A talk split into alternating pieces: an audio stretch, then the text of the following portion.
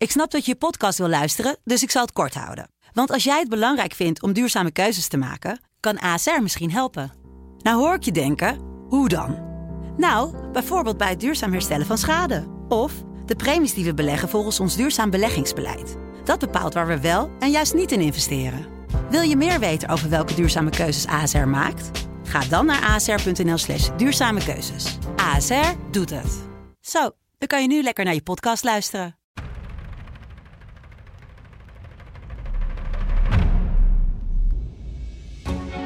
Welkom bij de Filmflits, de wekelijkse filmpodcast van de Telegraaf, waarin wij, Marco Weijers en Michiel Kooijman, de nieuwste films bespreken.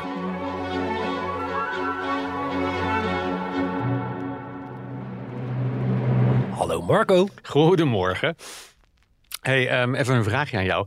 Als jij aan Parijs denkt, hè, Mhm. ehm, aan welke landmarks en welke monumenten denk jij dan? Oeh, ik denk aan die rotonde met dat, eh, met dat ding op het midden. Die rotonde met dat ding op het midden. De Arc de Triomphe. Ja, die oké. bedoel ik. Ja, ja, ja, Ja, als je het zo vraagt, dan eh, schiet ik meteen. denk oh, nou, stress. hoe heet je ook weer? De Eiffeltoren natuurlijk en het Louvre. Ja? Eh, nou, ik vind dat ik zelf wel een heel eind kom. ja, nou, eh, ze zitten ook alle drie in eh, John Wick 4. Meen je dat? Op Overleeft een- het ook allemaal? Nou, dat, dat ga ik niet. Eh, maar wel dat ze nou ja, op, een, op een creatieve manier worden gebruikt. Plus de 222 treden naar de, omhoog naar de Sacré-Cœur. Dat is die witte kerk, weet je wel. Op, op, Oh ja, op, ja, de op die heuvel. ja. Nou, als je daar meer van wil weten, moet je toch even blijven luisteren. Want we gaan als laatste gaan we het hebben over eh, John Wick. Ja, John Wick. En waarschijnlijk eh, blijkt nu al dat heel Parijs in de as komt te liggen. Maar daar zo meteen eh, meer over. Daarnaast bespreken we nog twee andere films. Namelijk Alice Darling en Le Immensita. Dus we hebben weer een eh, mooi palet aan films die we vandaag eh, kunnen bespreken. Beginnen we met eh, Alice Darling. I don't know how any of this is your business. Simon loves me. I'm happy. Why did you lie to him? I can't do another thing wrong. Alice. Alice. Darling. Ja, je hoort de angst in de stem van eh, Anna Kendrick, hè? Ja, eh, hij heet dus Alice Darling. En het, het gaat inderdaad over een, een- een, vrouw, gespeeld door Anna Kendrick, die in een relatie zit die toch niet zo gezond is. Het is niet dat de vriend haar slaat, eh, maar daar is misschien, mee is misschien ook alles gezegd. Nee, dus geen verbale mishandeling. Nee, maar het is echt een psychische mishandeling. Hij, hij maakt haar wijs dat ze, dat ze eigenlijk helemaal niks waard is. Dat, ze, dat ze eigenlijk, als iedereen haar zo echt zou kennen, dat ze er allemaal een hekel aan zou hebben, behalve hij. Eh, ja, en ze raakt daar zelf van overtuigd. Totdat op een bepaald moment eh, haar beste vriendinnen haar, haar meeslepen op een, op een vriendinnenweekend. Wat ze niet durft te vertellen tegen haar, tegen haar vriend. Ja, en haar confronteren met ja, de, de, zieke manier waarover, eh, waarop ze zelf is geworden en zelf is gaan denken over zichzelf. Ja. Nou heb ik Ja. begrepen dat, dat, dat het is geen autobiografische film, maar de film komt wel voort uit het leven van Anna Kendrick zelf. Nou, dat is niet helemaal waar, denk ik. Maar het, klopt wel een beetje wat je zegt. Hoor. Toen Anna Kendrick over deze film ging praten, toen bekende ze dat ze zelf ook in een soort relatie had gezeten waarin ze gewoon eh, de, de, de, vriendje er en bedroog en haar allerlei nare dingen over zichzelf wijs maakte, eh, waar ze heel onzeker van werd. Dus het is meer dat ze zich herkende in het personage dan dat Oh, dit ja. personage is voortgekomen uit, uit, uit, haar, eh, uit haar verhaal. Ze kon zich gewoon heel goed inleven. Precies, ze kon ze gewoon heel goed inleven. Ja, en het is toch voor, voor mensen, je denkt bij mishandeling inderdaad aan, aan schoppen en slaan. Maar het kan op een heel subtielere manier die eigenlijk net zo schadelijk is. Ja, ja, ja. En als je deze film kijkt, zit je dan op het puntje van je stoel qua angst en spanning? Of ga je vooral zitten opvreten over nou ja, het mannelijke personage? Nou, je, nee, het, het- er, zitten een, er zitten een paar wat, wat je noemt red herrings in. Er zitten een paar van die aanwijzingen in dat je denkt van, oh, dit kan dus echt helemaal misgaan. Dat zorgt voor wat spanning. En voor de rest is het ook vooral beklemmend. Beklemmend omdat je ziet dat zij eigenlijk zich niet realiseert eh, in wat voor zieke relatie ze zit. Ja, ja. En zou je dit dan een tip, een top of een flop noemen? Nou, dit is, dit is zeker, zeker, zeker wel een tip. Het is niet een, een film die eh, echt, ehm, hoe moet je dat zeggen, heel spectaculair is, maar een film die een beetje onder je huid kruipt. Oké, dat is op zich ook een, eh, ook een goeie. Jij zou er wel voor naar de bioscoop gaan in ieder geval. Ik zou er wel voor naar de bioscoop gaan, ja. Oké, nou dan hebben we die alvast als tip. Gaan we door met de volgende, Le Immensita. Detto di no. Ha detto di no!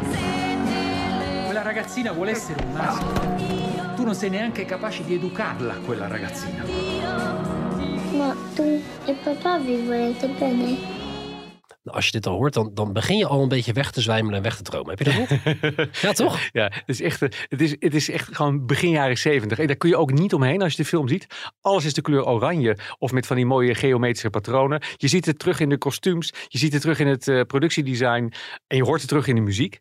Het is een Italiaanse film, maar wel opvallend is dat Penelope Cruz een van de hoofdrollen ja, speelt. Want- inderdaad. Zij is toch helemaal niet Italiaans? Nee, nee, nee. Ze, is, ze is Spaans, maar ze heeft wel ooit eh, vroeger een cursus eh, Italiaanse gevolgd, Maar blijkbaar. ze spreekt wel Italiaans Ze spreekt wel. Italiaans, maar, maar waarschijnlijk niet accentloos. Dat kan ik overigens helemaal niet beoordelen. Eh, maar het is een film van Emmanuel, eh, Emmanuel Crialese, is een, een mannelijke regisseur. En hij heeft eigenlijk, eh, maar dat kwam eigenlijk pas later eh, eh, uit, een, een beetje wat autobiografische dingen in die film gestopt. Want het gaat over de, het personage van Penelope Cruz, maar ook over haar dochter in de film. En die is een jaar of eh, veertien. en die wil eigenlijk een jongetje zijn. En dat klinkt als een heel erg, eh, zo'n zo'n genderworsteling. Nou, die echt heel erg eh, Heel modern hedendaags- eigenlijk. Ja, heel, heel hedendaags is. Maar het feit, ja, dat speelt natuurlijk, dat heeft altijd al gespeeld. En het is het, het eh, min of meer het verhaal van die eh, Emanuele Crialese zelf. Dus dat maakt het ook wel authentiek. Hm. En als je die film kijkt, krijg je dan helemaal melancholische gevoelens naar de jaren zeventig? Of laat die film eigenlijk ook wel zien dat het misschien helemaal niet zo'n mooie tijd was? Nou, het is, het is een beetje allebei. Want er, er, zit, er zit inderdaad dat, die weemoed in van een, een verloren eerste liefde. En van een, een warm familiegevoel. Maar ja, tegenover dat warme familiegevoel staan natuurlijk ook allerlei minder leuke herinneringen aan een, aan een vader die er nooit was. En een vader die zijn moeder besodemieterde. En een moeder die daar geen weg mee weet. En, en, en min of meer doordraait. En wat ook wel bijzonder is, is dat Penelope Cruz, ja, die heeft een enorm schermcharisma. Die, Ja. die spat echt van het scherm af. Ik moet altijd zelf een beetje denken aan een Italiaanse ster, Sofia Loren. Die, die, Ja? Op een of manier heeft ze diezelfde intensiteit. En dat is heel mooi, maar in deze film leidt het soms ook een beetje af. Ja, leidt het af? Waarom leidt het af? Nou Omdat ja, je omdat, gewoon- omdat ze, ze, ze zuigt zo al die blikken naar zich toe. Ah. eh, dat je soms een beetje vergeet wat er voor de rest nog in de film Maar aan de hand is. Kan je dan wel inleven in haar personage? Of zit je vooral de hele tijd te denken... Oh, daar is eh, Penelope Cruz weer. Daar is Nee, Penelope nee, nee, nee, nee, maar dat is dus, dat is dus wel haar kracht. Dat ze, ze is gewoon een ontzettend goede actrice. Mhm.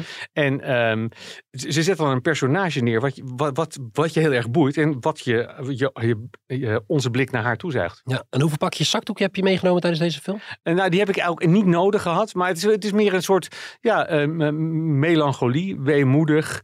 En een persoonlijk verhaal. Wat, wat dan toch weer een beetje bonuspunten oplevert. Nou, gelukkig heb je er voor deze film in ieder geval geen eh, zakdoeken nodig. Voor de volgende film zou je wel zakdoek kunnen gebruiken. Niet zozeer om je tranen te kunnen stelpen, maar zeker om het eh, bloed te kunnen afvegen. Want we gaan het hebben over eh, nou, toch wat klapstuk van deze aflevering, John Wick. The only way John Wick will ever have freedom and peace is in death. Yeah, not really. Dat klinkt behoorlijk agressief, hè? We hadden het van tevoren over John Wick.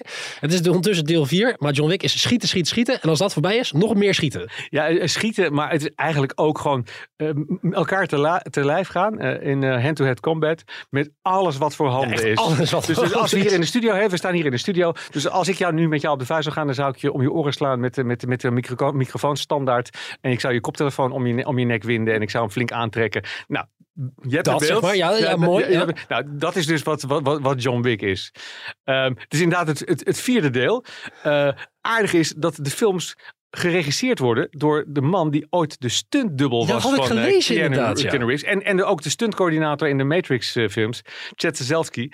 Ja, die, die, die heeft gewoon ontzettend goed oog voor, voor stunts, voor, voor, voor, voor wat stuntmensen kunnen en die ook die ruimte bieden. En hij heeft ook een hele goede, goed oog voor actie en hoe je dat in beeld brengt. Dat heel vaak heb je met actiefilms dat je, dat je zit te kijken en dat je na eh, 30 seconden eigenlijk niet meer weet wie, waar, wanneer is en waarom. Ja. Wie er slaat, wie er schiet, wie er, wie er schopt.